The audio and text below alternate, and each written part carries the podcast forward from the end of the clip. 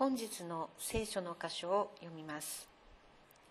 本日の聖書の箇所はヘブル人への手紙第13章7節から15節です。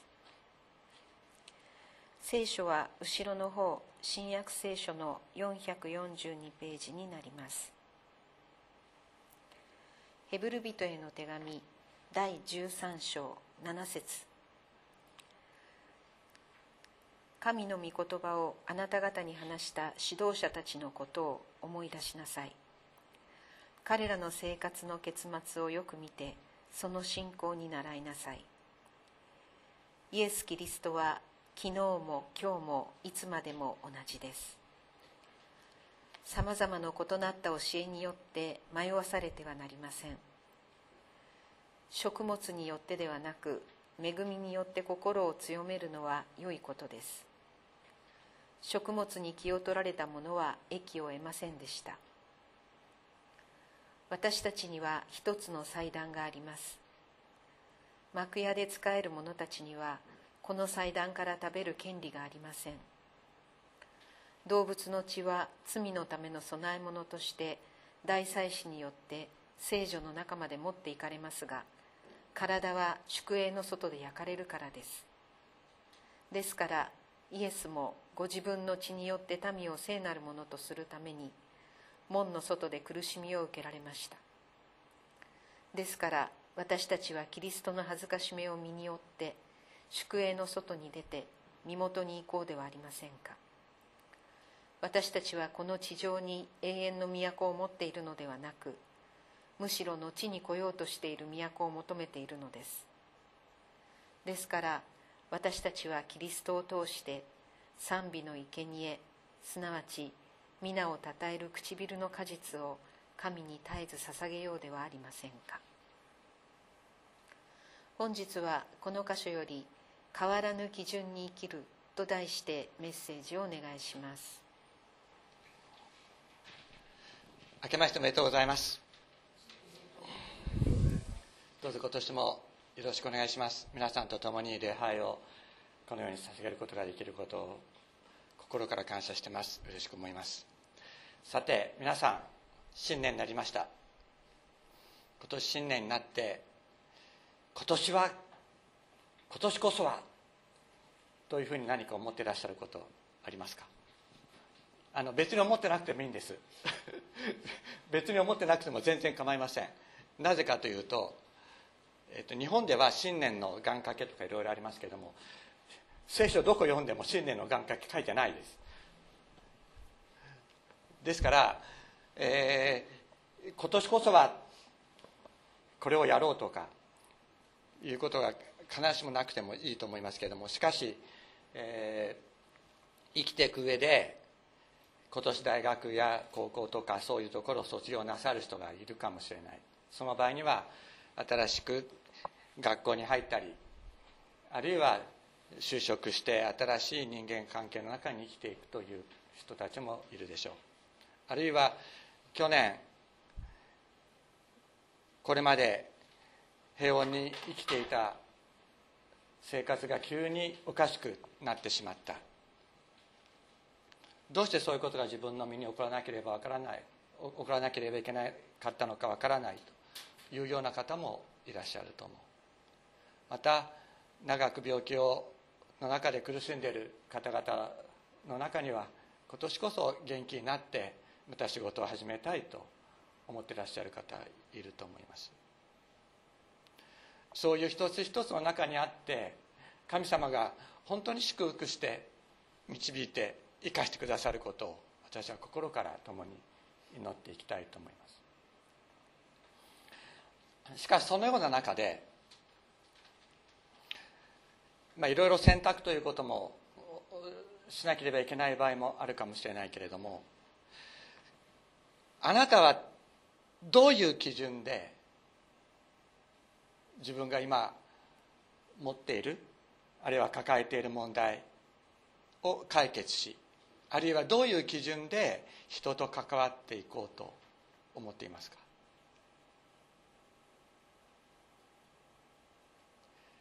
多くの人たちは自分っていう基準で生きています。自分という基準で生きている。自分が良いと思うこと良いと思う方法でやっていくですね。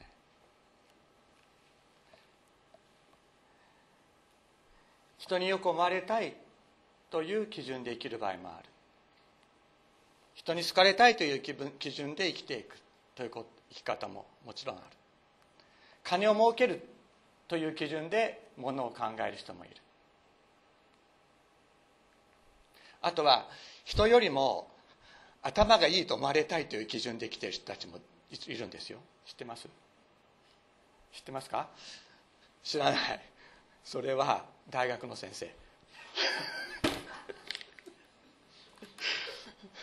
大学の先生は人よりも頭がいいと思われたいという基準で生きてるんです。まあそれはもう大学というところに身を置いてるとすごくよくわかる。ですよね。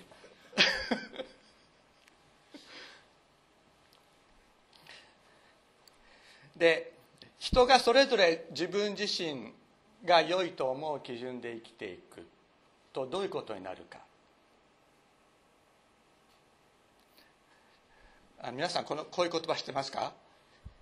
みんな違ってみんないいっていうの。知ってますよね。ところがそれぞれが自分自身の基準で生きていく。で自分自身の基準というのは大概揺れます。まあ、大体ですね。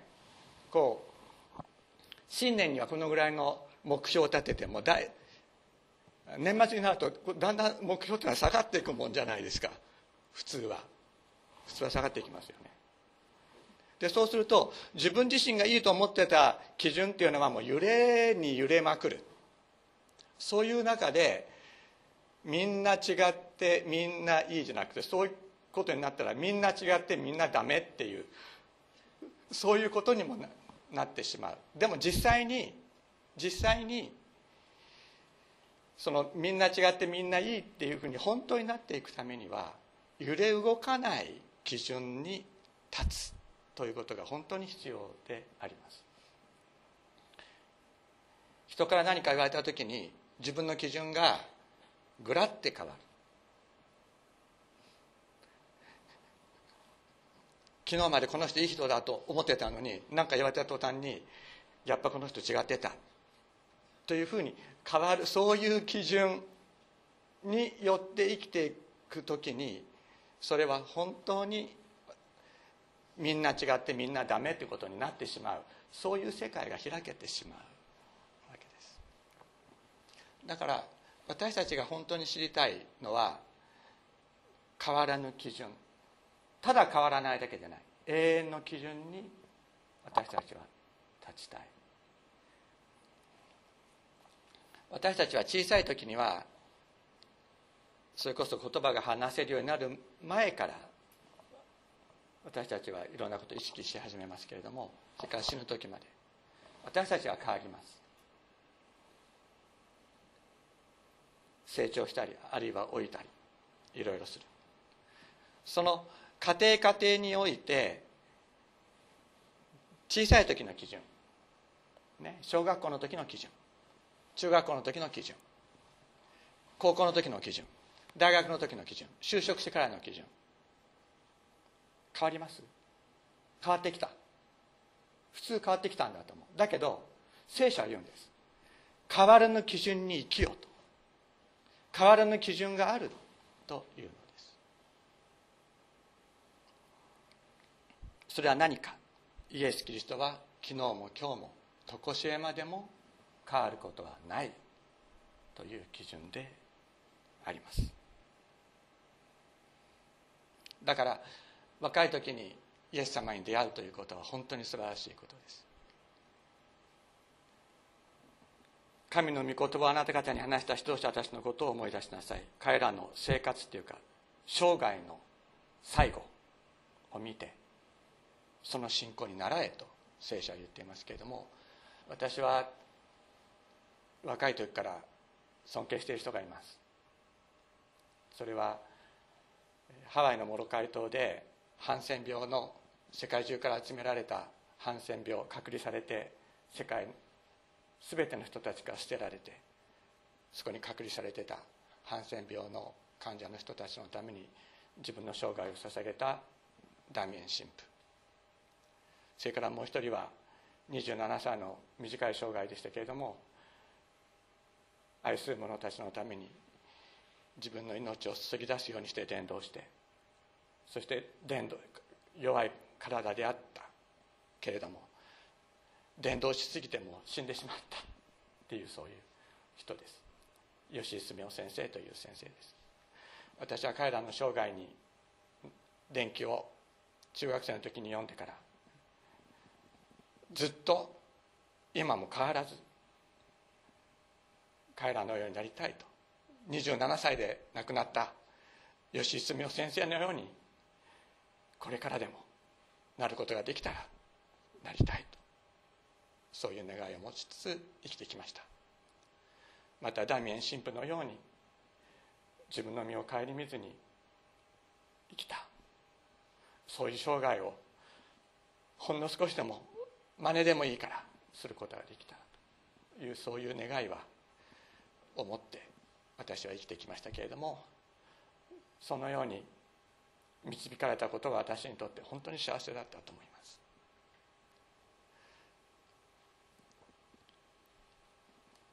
イエス・キリストは昨日も今日もいつまでも変わることはない。いつまでも同じです。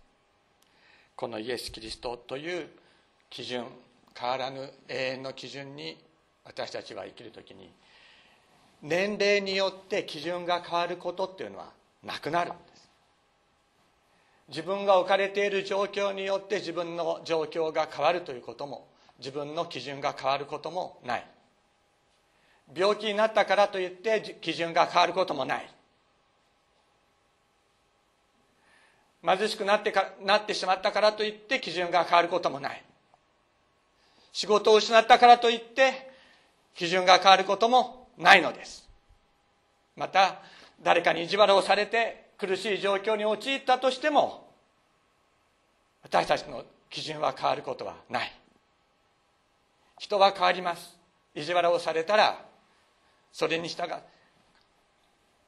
なんとかやなんとかしてやろう。っていうような思いが自分の基準になってしまう。しかしイエス・キリストを基準とする生涯それにおいては自分に降りかかるさまざまな状況が変わったとしても基準は変わらない。イエス・キリストの愛に生きる。それが私たちの永遠の基準となってくれるのであります。ではそのイエス・キリストとは一体誰なのか。聖書は何て言ってるか。それはあなたの王だっていう。イエス・キリストはあなたの王だ。というのです。そしてこの王は生きておられるというのです。イエス・キリストは2000年前に十字架にかけられて殺されました。しかしよみがえって今も生きておられこの方こそあなたの王である。この王の基準に従ってあなたは生きよう。なぜかこの王があなたを永遠に守るからだというんです。この王はあなたを永遠に守る。どういう状況にあっても苦しくて意地悪されているような状況の中にあってもあなたの心を守りあなたの存在を守りあなたの尊厳を守る方はあなたから離れてどっかに行くことはないのです。苦しいことあるでしょう。しかしあなたあなたの存在を握ってらっしゃる方がいます。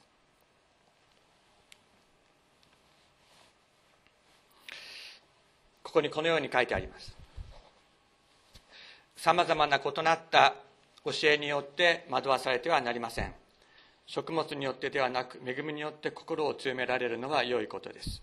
食物に気を捉えたものは影響を得ませんでした。これは何を言ってるのかというと当時ですね、えー、地中海世界では偶像に捧げた肉といえば偶像に一度捧げられたものだ一度捧げられてそしてそれが、えー、食卓に降りてきていた。だからどういう食べ物を食べるかということはクリスチャンにとって戒律を重んじる人たちにとっては結構重要なことであったようなんですね。だからそういうことでクリスチャン同士の対立があったり意見の相違があったりした。だけどもっと大切なことがあるって言うんです。もっと大切なことがある。それはそういう戒律の戒律うんぬんかんぬんによってではなくて恵みによって心を強められることだというんです。戒律に気を捉えた者は益を得なかったと言います。で私たちには何があるか私たちには一つの祭壇があると言ってます。一体何のこと言ってるのかなと皆さん思われるかもしれませんけどもクリスチャンにとっての祭壇といったらただ一つ。クリスチャンの祭壇といったらただ一つ。それはキリストの十字架です。キリストの十字架だけが一つの祭壇なんです、まあ、私たちはこういう会議室を借りて礼拝してますから祭壇みたいなのはないんですけどもいろいろこう歴史的ないろいろな教会に行くと祭壇があるところがある。でもはっきり言います。あれはクリスチャンにとっての祭壇ではありません。明言します。模型です。ただの。ただの模型です。だからその祭壇に登ってって触ったりしてもその教会の人には怒られるかもしれないけど神様に怒られることはありません。私たちにとっての祭壇はイエス・キリストの十字架だけです。イエス・キリストの十字架だけです。だからここに言ってるんです。私たちには一つの祭壇がある。でこのイエス・キリストはこの祭壇において十字架という祭壇において何をなされたかというと私たちの罪の清めをなしてくださった。私たちの罪を全て清め尽くす血を流してくださったというのです。いいですか？私たちは罪深い性質を持っています。罪というのは神の愛に生きることができないでいる私たちの状態それを罪というのです。イエス・キリストは言われました。第一の戒めはあなたの力を尽くし思いを尽くし魂の全てであなたの主なる神を愛せよこれが第一の第一の戒めであると言われた。しかし私たちは自分の全て自分の全身全霊自分の力の全て思いの全て魂の全てで神様を愛することができないでいる。またキリストは言われました。あなたの隣人をあなた自身のように愛せよ。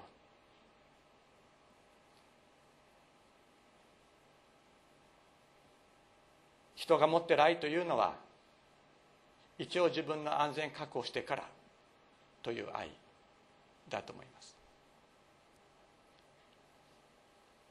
隣人はどうしても二の次になる。しかしイエス・キリストはあなたの隣人をあなた自身のように愛せよ。これが第二の戒めである。とおっしゃったその神が与えた戒めに生きることができない私たちの状況。それは何がそれをもたらしたか。私たちの心が神様から離れている。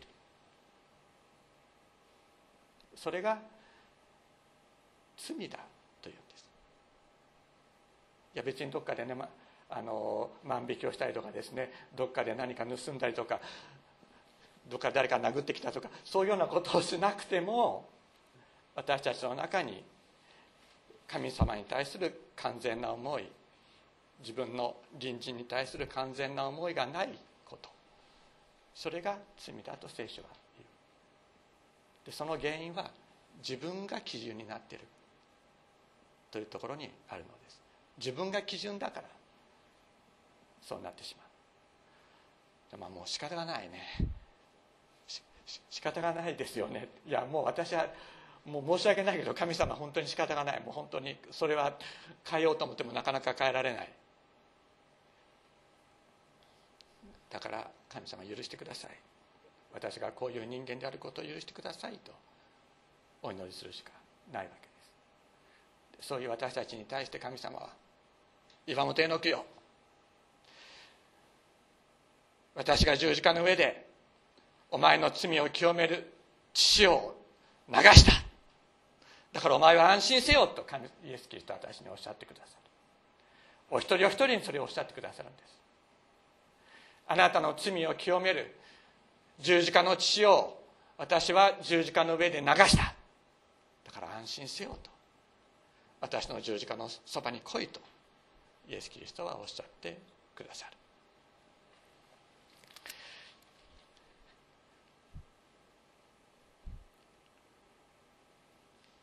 このように言われています。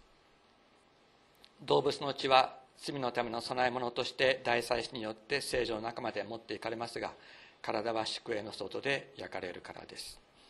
ですからイエスもご自分の血によって民を聖なるものとするために門の外で苦しみを受けられました。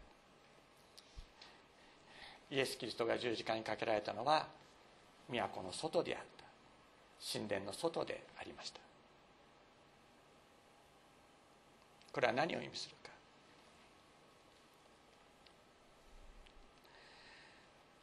当時の宗教家また当時の世界を支配していた者たち。そういう者たちが住んでいるところとは違うところでイエス・キリストの体はほふられたということです。私たちは何を基準にして生きるのか。この世の価値観を基準にして生きるのか。この世の価値観。自分第一。金が第一。名誉が第一。そういうような価値観に生きるということは都の中に生きるということなんです。そういうふうにそれを表現するんです。都の中に生きるということはこの世の価値観の中において自分は生きるということを意味する。ところが都の外に出るということはそのような価値観ではなくイエス・キリストが第一となさった価値観に生きるということであります。イエス・キリストは罪は何も犯されなかった。彼がしたことは人を助けることだったんです。人を癒し愛の言葉をかけ愛によって生かす。しかしそれがこの世の権力者たちには気に食わなかった。だから彼は殺されたんです。十字架にかけられました。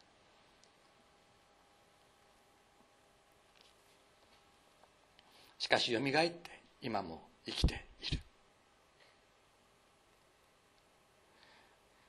あなたはこの世の生活の中で職場で苦しい思いをさせられたことがあるかもしれない。今もその中にあるかもしれない。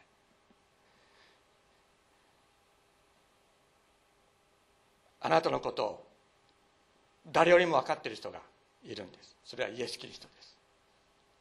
あなたは何も悪いことをしなかったのに一方的にいじめられるということがある。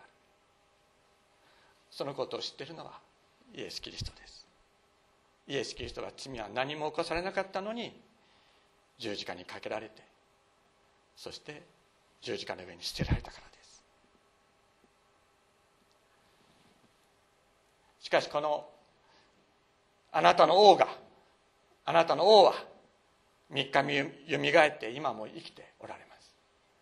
この王があなたを助ける。私があなたを助けると語ってくださっている。それならば私たちもこの世の価値観の上に立とうとするのではなくこの世の価値観の中で勝利を得ようとするのではなくてイエス・キリストと共にイエス・キリストの十字架を見上げてこの方の愛の中に私たちも生きていきたいと思うのです。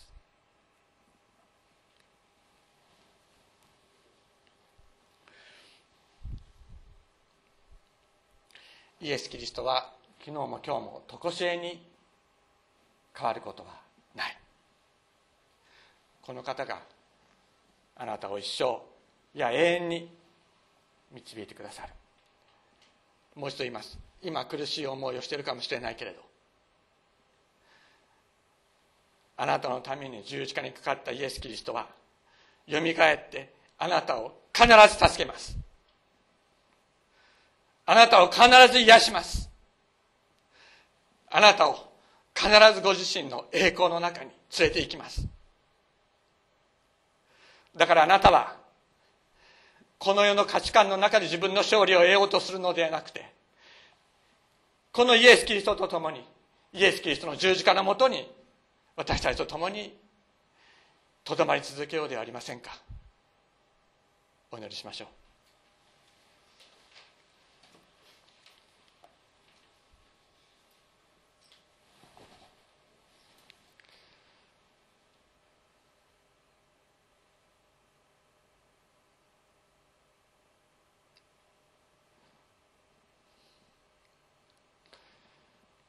天皇父様。イエス・キリストの十字架を感謝します。主イエス様あなたが流された十字架の父を褒めたたえます。私たちあなたが都の外で恥ずかしみを受けられたように私も私たちもこの世の価値観ではなくあなたの十字架という永遠の価値の上に自分自身の全てを置くことができるよう導いてください。この年私たちさまざまなところを通ると思いますけれどもこの世の価値観に惑わされることなく主イエス様あなたの十字架の父を受けつつあなたの十字架の父によって力を与えられながら希望と愛を受け受けながら歩んでいくことができるように助けてください。あなたの十字架だけが私たちの希望です。復活なさったあなただけが私たちの力です。あなたこそ私たちの王私たちの神です。主イエス様どうぞあなたを信ずるあなたを頼る一人一人をあなたが今年一年そして永遠に守り続けてくださいますように。また尊く用いてくださいますようにお願いいたします。尊いイエス様の皆によってお祈りします。アメン。